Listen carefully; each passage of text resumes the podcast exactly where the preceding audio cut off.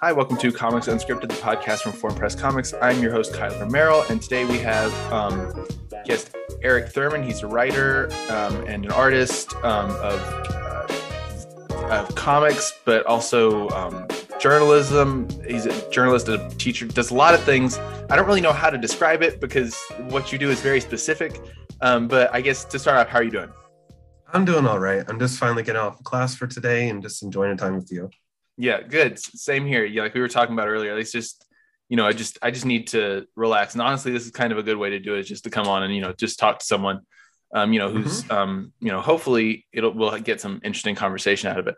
But like I like I kind of alluded to, um, your I don't. I, it's hard to come up with a, a title for what you do. Yeah. So, um, for well, before before we get to that, how about you go ahead and give us, um, tell us a little bit about you, who you are, where you come from, that kind of thing. Yeah, sure. So usually I refer to myself as a comics journalist or somebody who does long form comics in um, in a journalistic kind of format. So I usually employ the same kind of techniques that a, a investigative journalist would do, as far as research, uh, interview, and then instead of writing my work in the prose, I usually make longer form comics of the work, whether it be published online in longer webtoon, uh, web comic formats, or uh, published in print. Mm. Um, as for myself, a little bit of background. Uh, as mentioned, my name is Erik. Uh, I'm current. I'm originally from the state of California in the US, but I've lived abroad for the past 11, 12 years or so. During this time, I've lived in the Philippines, in South Korea, and in Chile, um, predominantly investigating and writing a graphic memoir about the, the current uh, state of uh, student loan debt within the US and how it's affected the entire millennial and now Generation Z. Um, and how, how do I say, and how the, the neoliberal economic model, which has kind of forced our entire generation into student loan debt, how it's affected countries all around the world in their education system. And then finally, to also investigate and learn about successful student movements around the world and how they're combating um, combating the privatization of education and to hmm. try to find a solution out of the student uh, debt crisis. Sorry, I'm writing down something you just said. Private. I can't. I can't write. It's okay. No problem. A T I Z A T I O N. Uh, no problem. I know that sometimes I. well, like I, I'm you honestly like not to brag, but like I'm usually like a pretty good speller. Like mm-hmm. my like I, I feel like I've always been a pretty good speller, but like I was so I felt so rushed. I was like, I, I, it just wasn't looking right. But um, another thing you you said you do that, or you didn't really um touch. Or you're you're also like I said before, you're also an educator. Um, mm-hmm, so yes. what are you what are you teaching? What level? Where You, what are you teaching? And like what level? What how? And you're currently in Chile. Yeah, so I'm currently in Chile, in Santiago de Chile. Mm-hmm. So I currently work at the International Center of the University of Chile, uh, Chile's premier public university. And I currently teach various different university professors from various different departments to improve their English level for conferences, for academic writing and such. However, before I've taught, I've taught illustration in the Philippines in the high school. I've taught English to high school students, to elementary school students at a university in South Korea and at an orphanage for some time in South Korea and so I I have a background in English education, but also in uh, in art education. Hmm. So how'd you get into that? Like, was that like your your goal was like, did you want to be in education? Did you want to be in journalism? Like, what what was your kind of your goal when you were first, you know, graduating high school? So originally, um, so after high school, I originally left. Um, how do I say? It? I had a, a a lot of difficulty at the end of high school, and I didn't really have too much of a future as far as uh, any plans to go to university or, or, such. And so there was a period of time where I joined the military, hmm. um, saved a little bit during that time, and then pursued uh, education at San Jose State in California, mm-hmm. where I studied for a degree in animation illustration. However, halfway through that program, um, there was a period of time that I was uh, going back and forth uh, with the Philippines and just living there and working there and teaching there during my my time off from the normal semester at the university. And I finally came to a conclusion that I, I wanted to pursue illustration more so to talk about the various different social issues and and um, and stories about my students in the Philippines. And I had a somewhat of a falling out with my professors at the university who were really situated and really wanted to focus the program onto graduating students to enter the traditional animation industry. Mm. So, you know, it was a it, it was one of these university pipelines where they want students to go to Pixar or DreamWorks or yeah. Disney. And so I said, okay, well, this isn't going to work out for me. So I I could I took six months to finish a fine art degree, and then I went to the Philippines to live full time.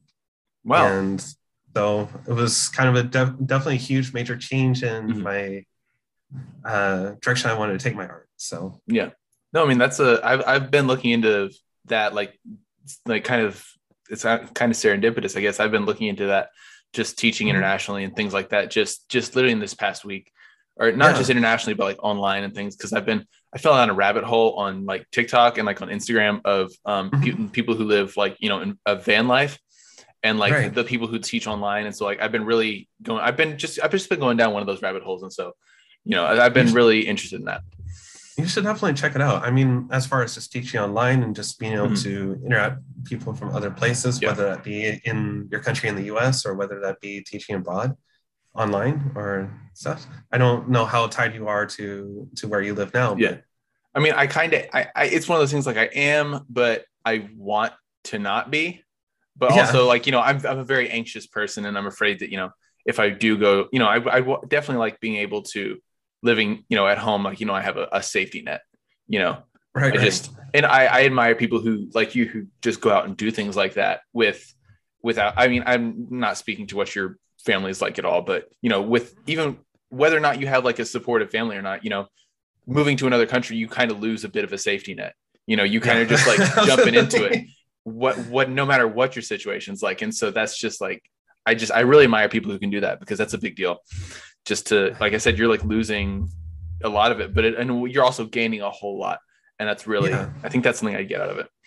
Mm-hmm. Um, so, um, you you left, um, or you you not left. I don't know if you would say you left, but you animation didn't quite work out. Um, we mentioned mm-hmm. earlier that um, you're working on that um, in a little bit in that animation field. Yeah. Um, but so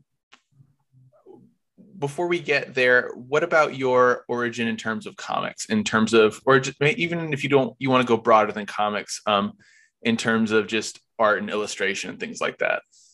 Yeah. So, um, like I said, for when I left high school, I was I ended up joining the military just because I didn't really have a home or anywhere to live. I didn't have a job or anything, and so I during my time in the military, I, and going through training, I was very conflicted with the the direction that the how do I say? I always had a very kind of um, conflicting kind of view about U.S. imperialism and what the U.S. was doing mm. abroad yeah. with this wars. And I joined the military in 2004, so this was a year after the the start of the Iraq War. Mm. And eventually, I decided during training, like this isn't for me. I'm I'm not interested in participating in this. And it was shortly after that I decided, well, you know what? Maybe I want to focus my career and my art on talking about these issues. And that's originally why I pursued uh, studying fine art originally in university, but later in illustration because I felt that the medium illustration is more, and comics is just more accessible for people. Mm-hmm. You know, how am I going to be speaking to people from all sorts of more ma- marginalized backgrounds or from uh, poor background if all this art is going to be ending up in in fine art galleries? And this isn't to speak poorly about fine artists, mm-hmm. but but the placement of that type of work would only reach a certain group of people that I'm not exactly wanting to establish a dialogue with. Mm-hmm. No, for so, sure. And I mean, you know, like you were coming off of, you know, like you said, 2004, so it's right after that word. I imagine there was still, you know, a bit of the cultural. I don't know if you want to call yeah. it a high, but the you know the the U.S. what the stuff post 9/11, I imagine was still yeah. very high at the time, and so you know that was it a lot ex- of Mm. Yeah, so it was extremely strong in everything, and people mm. were still very passionate about, you know, for example, supporting Bush during um, during this time of war. I, I, not really so much a war, but invasion. Yeah. Uh, even I'm sure, like you remember the case about the Dixie Chicks and how their their career was literally destroyed just by speaking out against Bush during the Iraq War. I, I um, I'm, aware of it. I was it was like a, before I was like knowing what was like social socially going on. Yeah, because right, I'm, right. I'm like 25, so like it was like I knew I'd heard I heard knew I like knew something that happened to the Dixie Chicks, but like right, I didn't yeah. know who they were. I didn't know what it was. I just knew yeah. I didn't know until like this last year. I was like when all the stuff was going on with they changed their names to the Chicks because of the exactly. racial um, implications, and so I looked it up, and then I found out this whole thing. And there's something with Toby Keith. I don't know, yep. but um, anyway. But yeah. to, to go back a little bit further, what were your um, what were some of your comic influences and in particular were there any inf- were there any comics that are that you had read early on whether you know in high school or before you know as a kid or yeah. you know after during post your military career that were in line with the comics that you wanted to make so this is the thing so I actually did not have much of an influence by any particular uh, comics or anything when I was growing up. I didn't actually start pursuing drawing or even drawing as a hobby until I entered university. And I mostly did so because I, I saw the power in, uh, in illustration and using, using the art medium to communicate across language barriers and such. However, once I was in university, I did have a, I had, did have quite a few inspirations. One of my, my biggest inspirations, I think most people are familiar with in, in the form of graphic memoir and narrative nonfiction is Marjane Satrapi from the, the graphic mm-hmm. novel Persepolis. Persepolis, yeah. Um, Joe Sacco was a, another major influence to, to me at the time. Um, and just generally within this this kind of how do I say like oh and also Art Spiegelman mm-hmm. from yeah. the series Maus. Maus and how he and how these particular artists wrote very specific um, detailed well I mean some it, you can probably say like some of it was journalistic accounts of their particular times and their particular setting, whether you you have the case of Art Spiegelman kind of documenting his father in conversations with him about the Holocaust, Marjane Satrapi enduring um, uh, life post uh, pre and post Shah in, yep. in Iran, and then Joe Sacco with his various work, for example, like in Palestine. So I I became much more introduced to this type of work while in university. I'm like, hey, you know, I'm I, I really gravitate and I really this work really speaks to me. I, I want to do this type of work. So, and that was that kind of direction that I started taking my art uh, at that time. So, sorry, I was just looking up um, Palestine. I didn't, I hadn't heard of that, and so I was looking up what it was real quick. I didn't, I didn't, didn't know that that was a, a book. I didn't, I wasn't, I wasn't aware of that. Uh, I'll, um, I'll write it in the chat, but this person's um, name is Joe Sacco. Yeah, I, f- I found the Wikipedia for it, but um, yeah, I just I surprised I was just surprised that you know I hadn't heard of it because you know I'd heard of Maus, I'd heard of Persepolis, I have both of them on my shelf, um, and I have another one that I haven't read by um uh, T- I don't know how to pronounce the name T Bui. It's newer, but it's um those who came before or this i don't remember what it is. Anyway um it's about the i think it's vietnam it's a vietnamese immigrant i think. Um anyway that's just what you made me think of because it goes along the lines with those other ones the little bit of it that i read. Um and so now i like i said i do have um some some questions about your your books but before that what you're saying kind of or your your comics but what you're saying right now kind of lines up with one of my original points was um, you your comics which are online at um, ericthurmancomic.com right yeah. Mm-hmm. which um, you know they go through there's i mean they're mostly consistent in terms of the art style they use but there's some near the beginning that are very different and they're very and then so uh, what you're saying now and that you know you came from a bit of a fine art background and, and then you know you had all these different artistic influences in terms mm-hmm. of fine art and from um, you know illustration and animation and things like that that right. it kind of makes sense that you have multiple styles or different ways that you're going about that so i mean is there a reason that you kind of started out with that very um, i can't remember what the comic is called um, the very first one um, let me see yeah. Uh, I need to look too because it's been a while. I, maybe about like 15 years ago. Ah, this one called Cat and Mouse. That was, yeah, I was at the time in university, I was trying to play with an experiment with various different uh, mediums and how to design comics. Mm-hmm. And this was actually, this was actually from a informal assignment in Scott McCloud's Making Comics. Mm.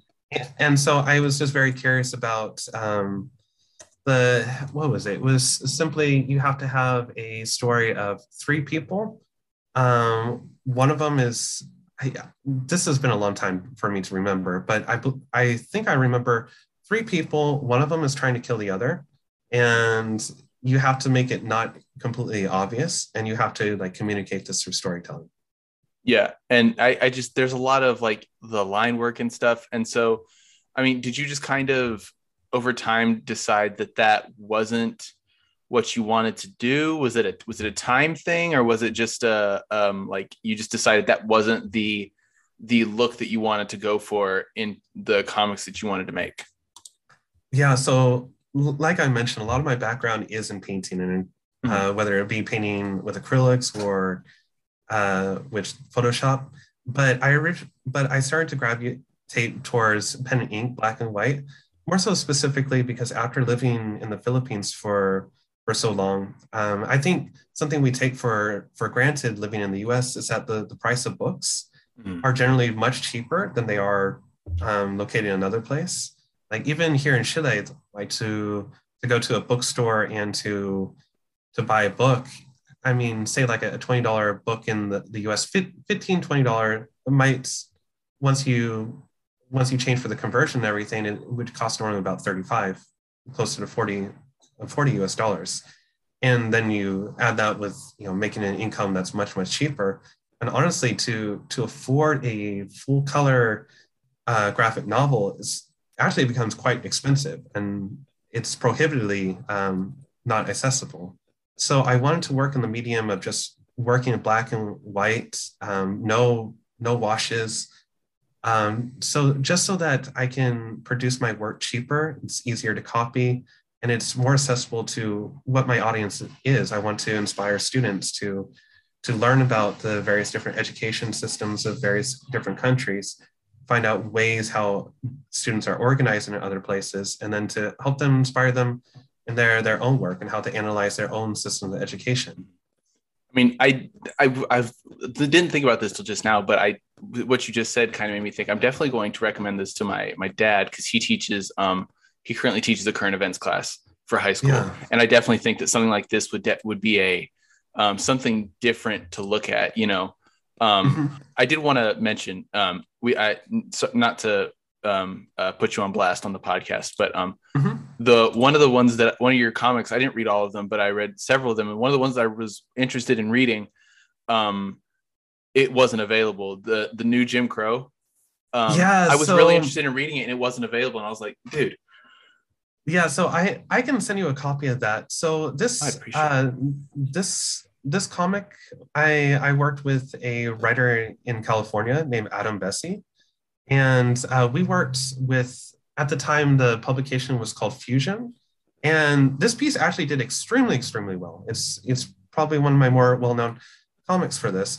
But what happened was um, Fusion later on got bought out by venture capitalists. Mm-hmm. And they, they turned this, this publication, along with a lot of other publications at the time, around 2018, 2019, they saw they saw these publications as pump and dump schemes Mm. and so they offloaded a whole lot of debt to these pub- publications and let them fail. When um, when the new owners of this publication actually uh, took over, they actually did not buy any of the rights to any of the images for the previous web for the previous website. So no photographs from any of this, and so that includes pretty much all the comic. Yeah. And nowadays, the uh, Fusion doesn't even exist, so it's not even up online we have uh, republished the work um, instead through, let me see, it was a publication, uh, Monato. Uh, we ended up publishing or republishing the work in a collection of comics journalism in a publisher in Spain called Morata in a book called Betsy DeVos School Choice uh, movement isn't social justice, it's a return to segregation. In education, uh, ¿qué educación or education? What education? Mm-hmm. Um, and so that that's being distributed through Spain and through Latin America. But we have not gone back to to republish this work in English, which we mm. need to, because it's very, very important considering the, the rollback of um, uh, public education in the U.S., mm. specifically with this whole movement towards banning books and yeah uh, content by LGBTQ creators mm. and this yeah. this whole dialogue. Yeah. I mean, obviously, like I'm like biased because that's the that's the field that I'm in. That's I mean, that's why it was more interesting to me. But I was just like, I was really, especially because, like you said, all these things are happening right now, and I've I've been thinking this is going to be the most political episode I've done, um, because mostly because I'm um, dumb. But so th- that's one of the questions I or before I get to my the question I have you brought something up. You said you you worked with a writer. Are you usually um, writing your own comics, or are you um, like, are, what what what exactly is your role in the process of making all these? Like, are you just doing the reporting? Are you doing the art and the writing? What what exactly is your role? I pretty much do everything. Do everything. so, Adam Bessie was one of the very few exceptions where I worked as a worked with a okay. writer. But the vast majority of the time, I'm doing comics. I'm uh, I'm scripting it. I'm going out and traveling to do interviews with people. Um, I'm transcribing the interviews. I'm going through and uh, thumbnailing. I'm penciling, inking the comic. If it's color, I'm adding color to it. Uh, I'm doing layout and design for it. So I pretty much do everything at every single step. Um, some of the stories that I, that have required travel, I mean, outside of the countries that I've I've lived in, um, and reporting on that. Like I, have done reportage on the umbrella re- uh, revolution in Hong Kong, where I, I, traveled to Hong Kong during 2014 to interview acti- activists who were protesting in three different districts of Hong Kong. Um, I was in mostly about uh, economic inequality there. And uh, I also covered the, the impeachment of Park Geun-hye, the, or Geun-hye Park of South Korea and during the time during 2016 she was under a massive uh, uh, uh, embezzlement and corruption scandal where she was trying to offload money to a cult leader in the country. And oh. she's now been impeached and now she's sitting in prison for probably decades now. So there's that. Um, and then here in uh, in chile i I've done two major investigations. One was of uh, multiple indigenous activists who were who were mur- murdered by the Chilean state at various times within the past uh, decade. There was a case of one activist in particular, uh, Camilo Catrillanca, and he was murdered by what I, I guess translating in English would be the Jungle Commando. And this was a particular force with the with the Chilean military that received training in Colombia, which was funded by the US. And they were particularly trying to suppress a lot of um, protests in the, the southern part of Araucania, an area, a region that was traditionally recognized as the, the territory of the, the indigenous Mapuche, uh, Mapuche. So went there and uh, interviewed members of the community, the, the activist family for this. And then I in Chile, I've been covering a during 2018 the feminist wave that rocked all of Latin America that eventually led to the first country in Latin America to legalize abortion in Argentina. And then during 2019, during the social outbreak or the social protests, where there was a, series of protests based on the metro fee increase, where the, the Chilean conservative government deployed military in the streets to try to suppress people from not coming out to protest. These protests eventually led to the uh, to calls for this president's impeachment, not successful, but it eventually did lead to the the ending of the the dictatorship era constitution, the uh, the constitution of Pinochet from the 1970s and 1980s, and where we recently, within last month, elected one of the student leaders of 2011 uh, as president of the entire country. Wow. So there's been massive, massive social change here yeah. in Chile. definitely that's it definitely um and i i glanced at um one of the ones that you'd mentioned previously the um the one about the indigenous um activists um mm-hmm. i had looked at that and that was was really interesting but so the one of the, the question i had just a, a little bit ago was how what how is it dealing with a lot of events that um people are just uneducated on because um i mean is there a, a responsibility that you feel i mean i just don't know I don't know. I feel yeah. like there's a lot to to I don't know. I feel like that would be some could be something potentially difficult because you know most of the stuff that you're you most of the things that your comics are about. I have very little idea. The one the one that I yeah. had was the that I had some familiarity with was the the one the new Jim Crow that we mentioned before, and right. so like the rest of them, I'm like I have no idea what's going on, and so this is like yeah. my first you know look into some of these experiences. So what's that like as far as creating comics or just writing anything with the subject matter that is very personal to a place mm-hmm. that and writing it kind of for i would think an audience that doesn't know much about it?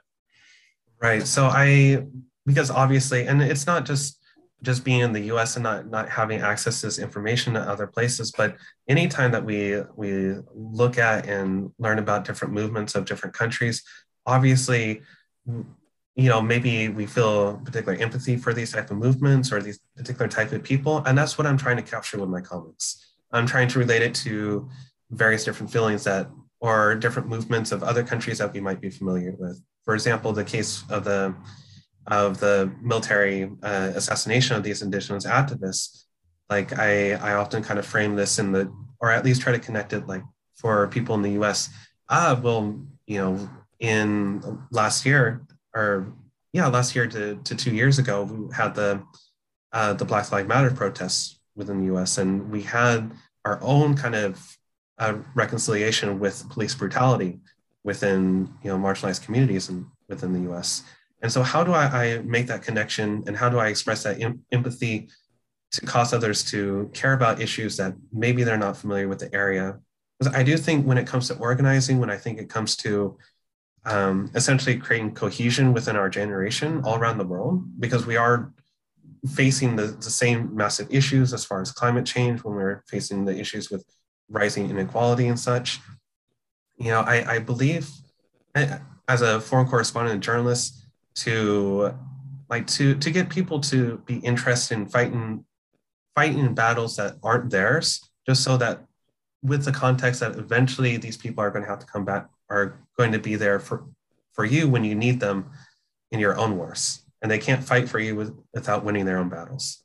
Mm-hmm. um, so real quick we're going to take a really quick break uh, for an ad and then we'll be uh, right back and we're back. And again, we're back with Erik Thurman, uh, comics hey. illustrator, journalist, creator, uh, educator, all the stuff. Um, so we talked a little bit about um, dealing with, you know, um, you know, your what you how you feel about your role as um, a creator slash um, journalist slash educator, like everything that I just said, like what how you feel your what what your job is, but um do you uh, this is just something that I, you might or might not have an answer to this.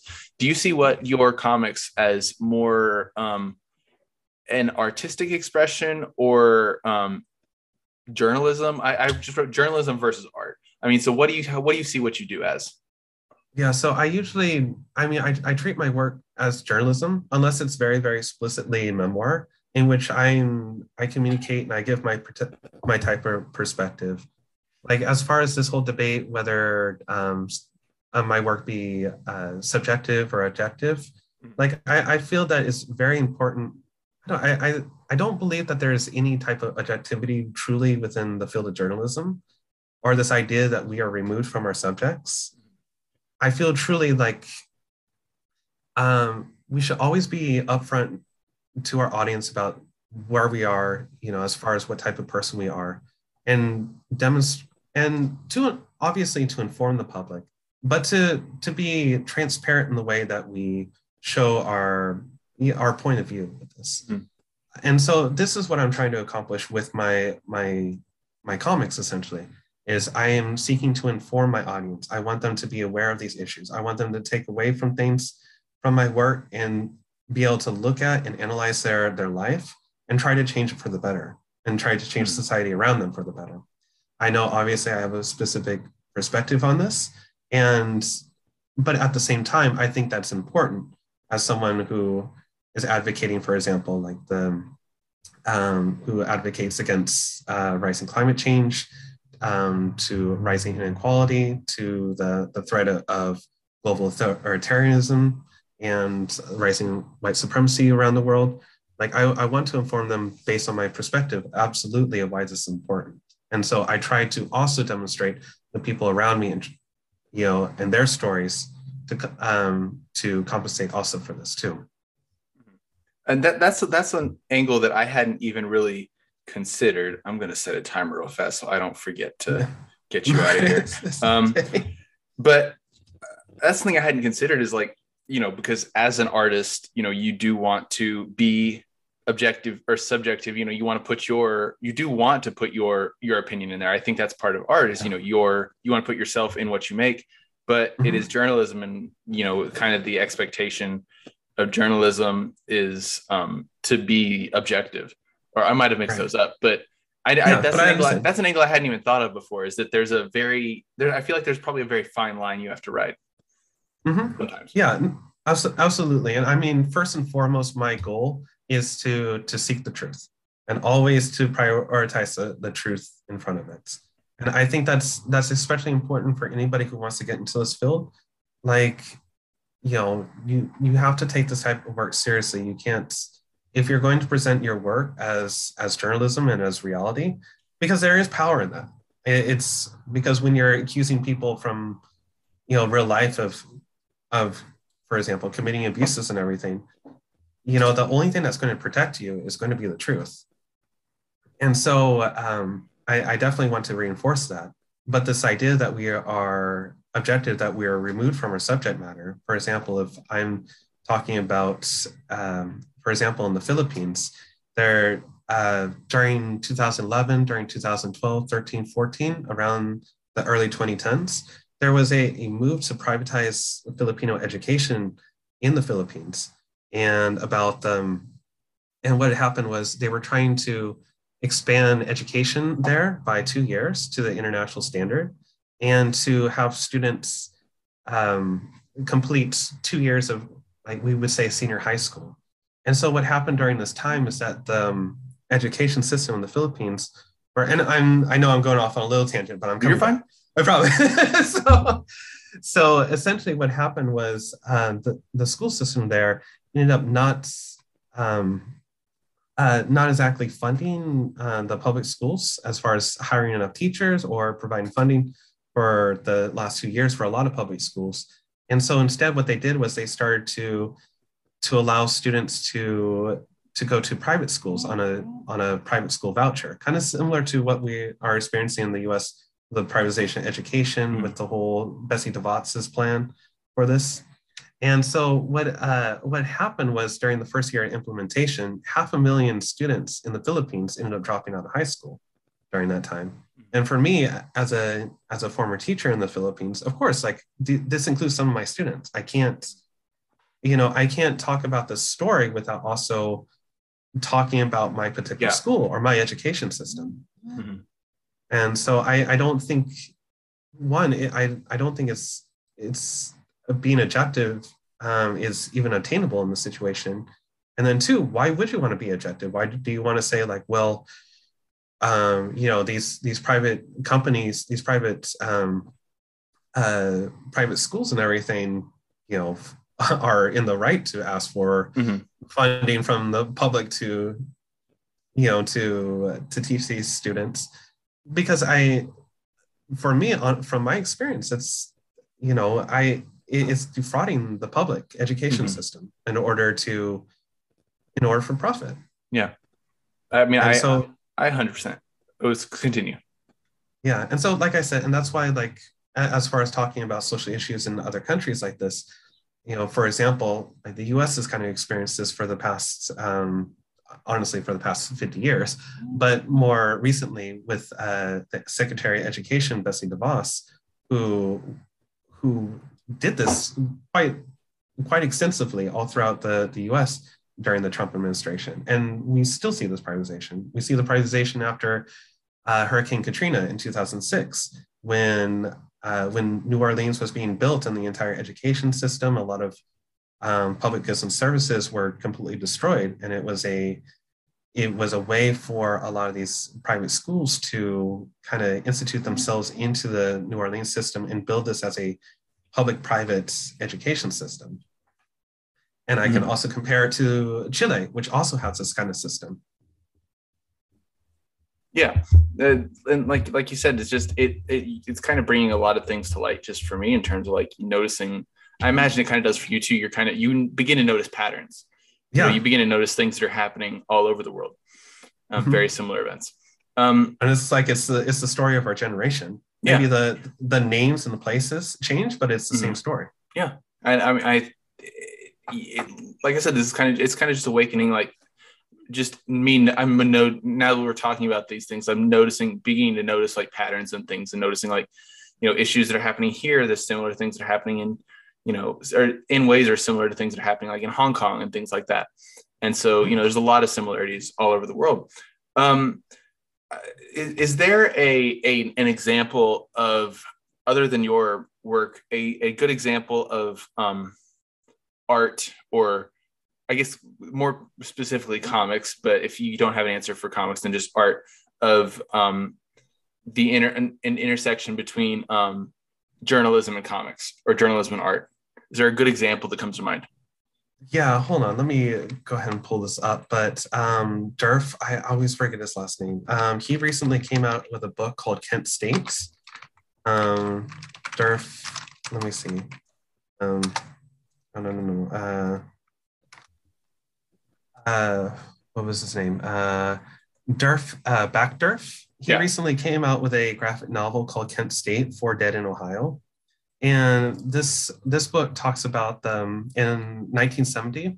The Ohio National Guard they ended up gunning down um, multiple unarmed college students for protesting the war in Kent State, and so he does a, a lot of work about um, in this we're talking about this history of, um, for example, student protests, student protests mm-hmm. against the war um, in the 1970s, and how the, the, the state in the US ended up you know, uh, responding in an extremely violent way.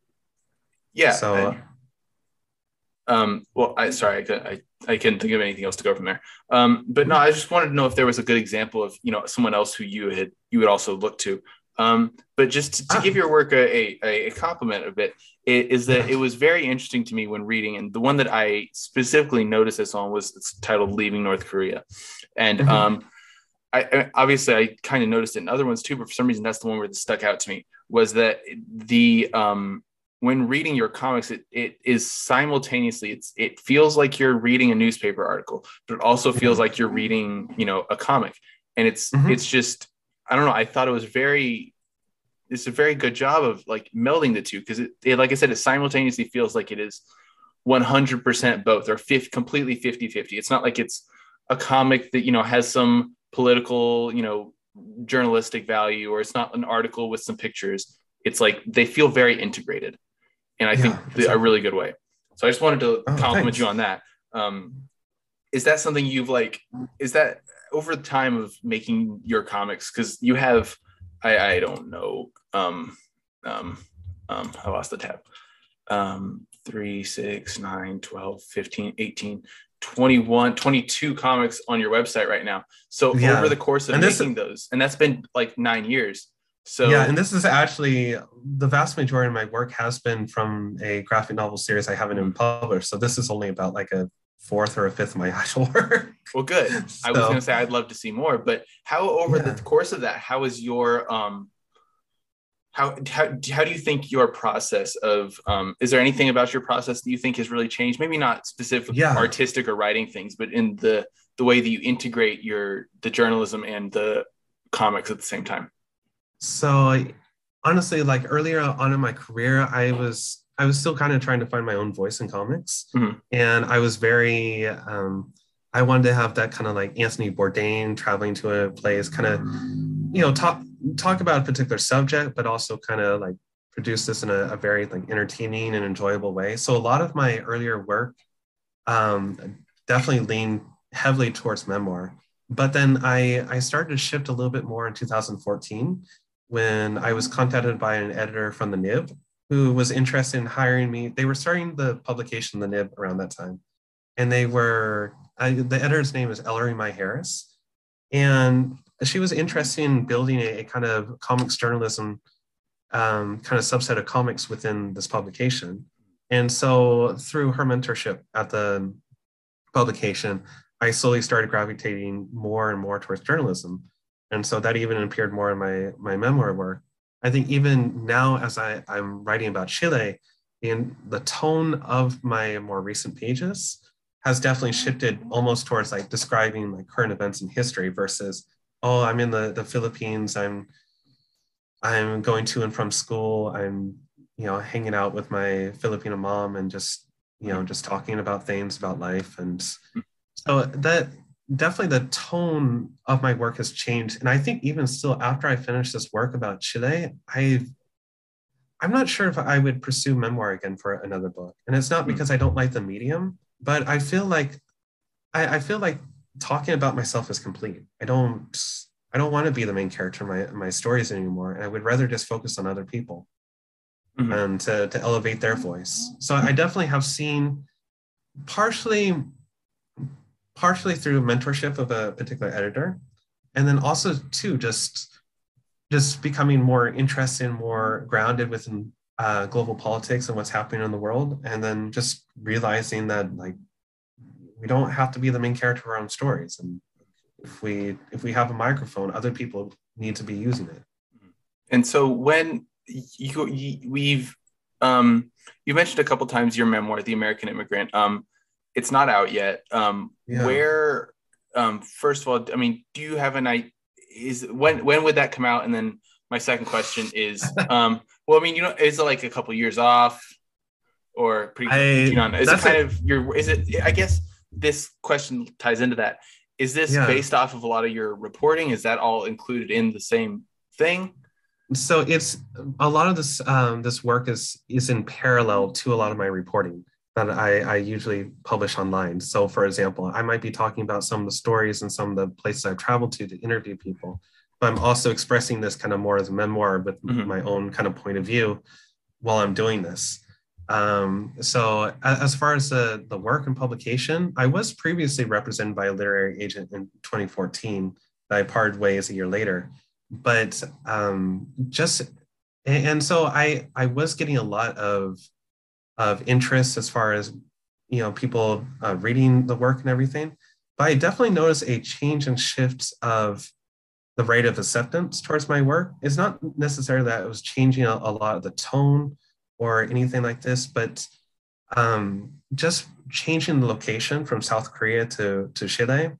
Um, I mean, I for for my my politics, I I gen- generally identify as a democratic socialist who is very very critical of of imperialistic countries. By that extension, I have I do not have a very favorable opinion of China, and a, a lot of my views and, and a lot of my journalism when I was in South Korea is runs kind of counter to to China in this context. So I I believe I found a lot more acceptance within certain publications in the US because of that.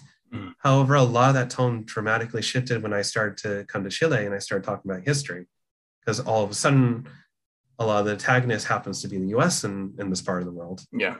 And all of a sudden, a lot of doors were starting to quietly close. And it's like, well, okay. Yeah. So- I mean, I can say as a Um, publisher, I'm definitely interested in it. Um, I think I don't. I think any publisher should be because it's it's a very unique, um, unique take.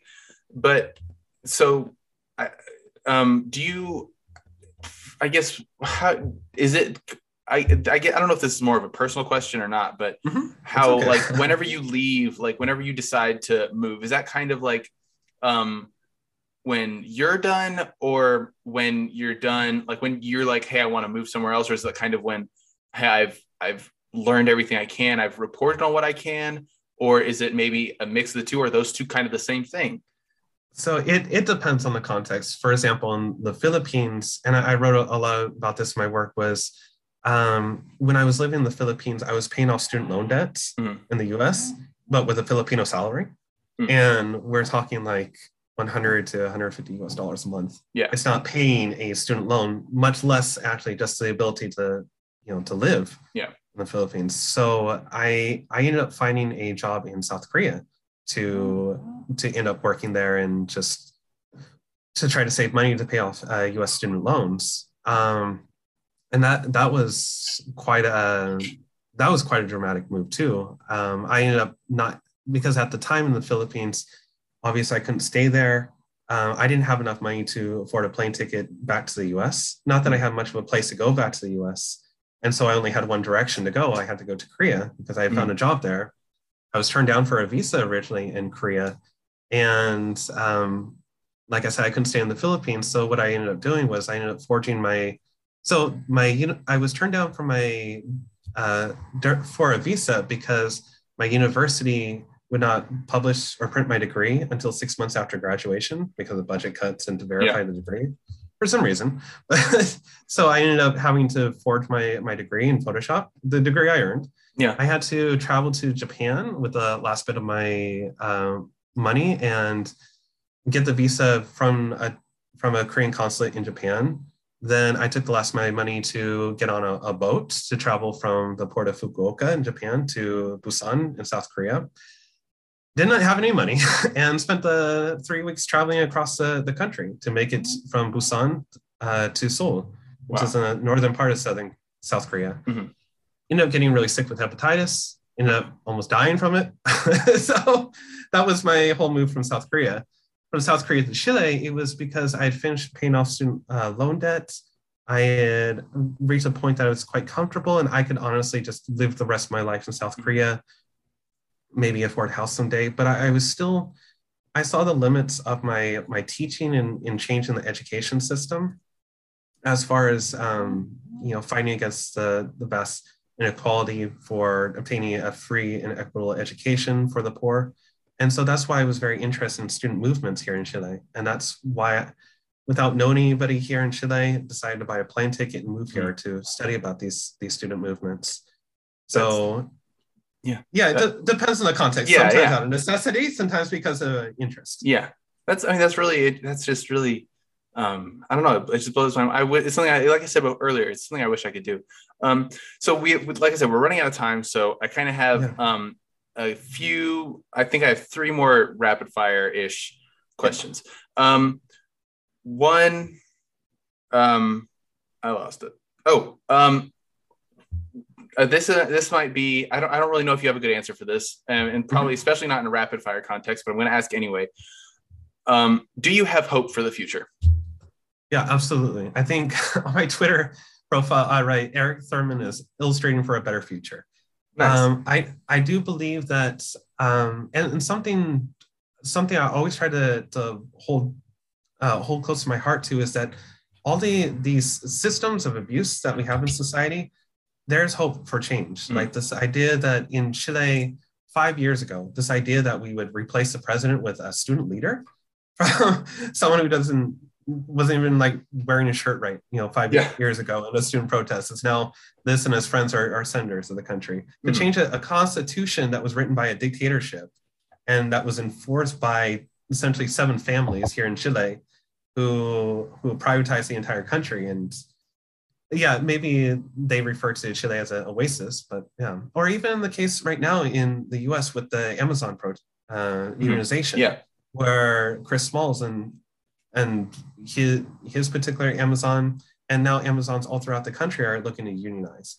You know, there there's always hope for massive change. We should never forget that. Like mm-hmm. it's it might seem like things are impossible that we can never change things for the, the future, but really it just it feels impossible, but I, if we have to think with the idea that this change is inevitable. Yeah. Mm-hmm. No, I think that's I think that's a good mentality that it's going to change and like I'll, I'll be optimistic it'll change for the better. Um, yeah. Second last question: what are you working on now? We've kind of touched on there's a lot of different things going on, or is there a specific event that you are currently doing research on, or is there anything happening in the world? Because we've talked about, um, you know, there's a lot of things happening with education in the U.S. There's climate change, Ukraine, um, the rise of white supremacy worldwide. Is there anything that you're particularly maybe not something you're researching, but just something really quickly that you're um, you're really interested in or that you really like to report on? Yeah, so I mean, a lot of my a lot of the things that I'm doing these days um, I mentioned that I'm working with the Rosa Luxemburg uh, Stiftung, which is a, a, German political party that, that focuses on progressive politics.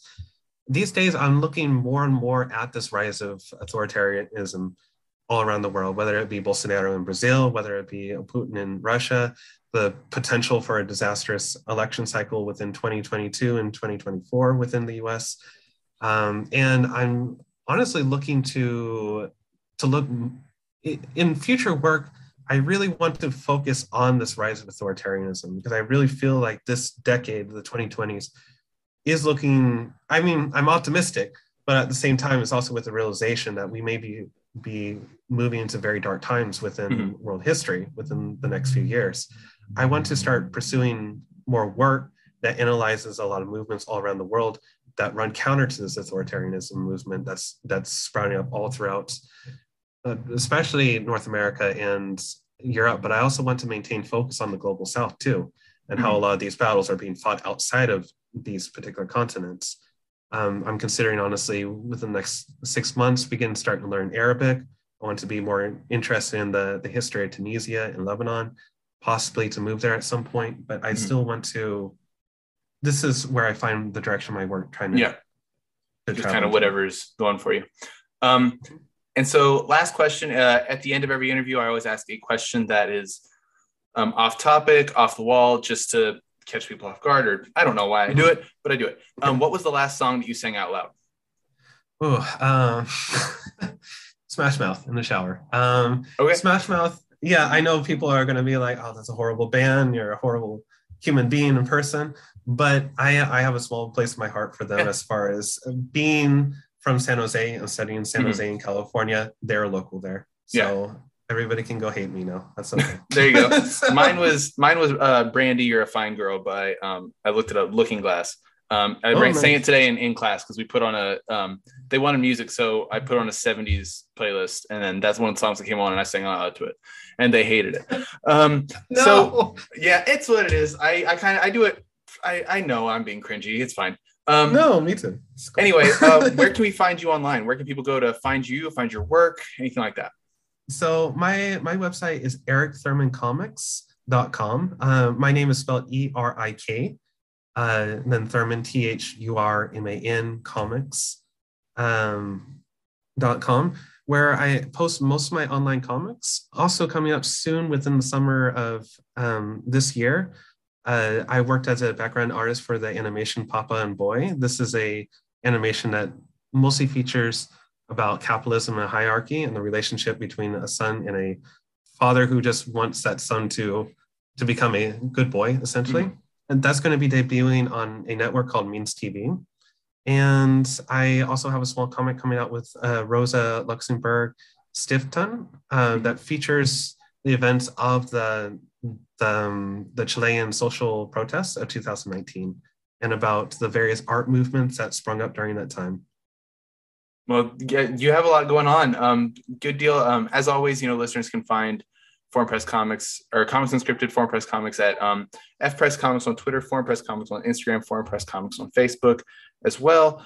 Um, and foreignpresscomics.com, where we'd like you to subscribe to our newsletter so we can get to 100 people. And I'll release the comic that is my um, I don't know what the word is. The thing that I have, uh, I'm not. It's it's it's my greatest shame. I will say that. Um. Anyway, uh, thanks for coming on, Erik. Yeah, thanks for having me, Kyler. I really appreciate it. Thank you so much for the conversation. Yeah, have a good one.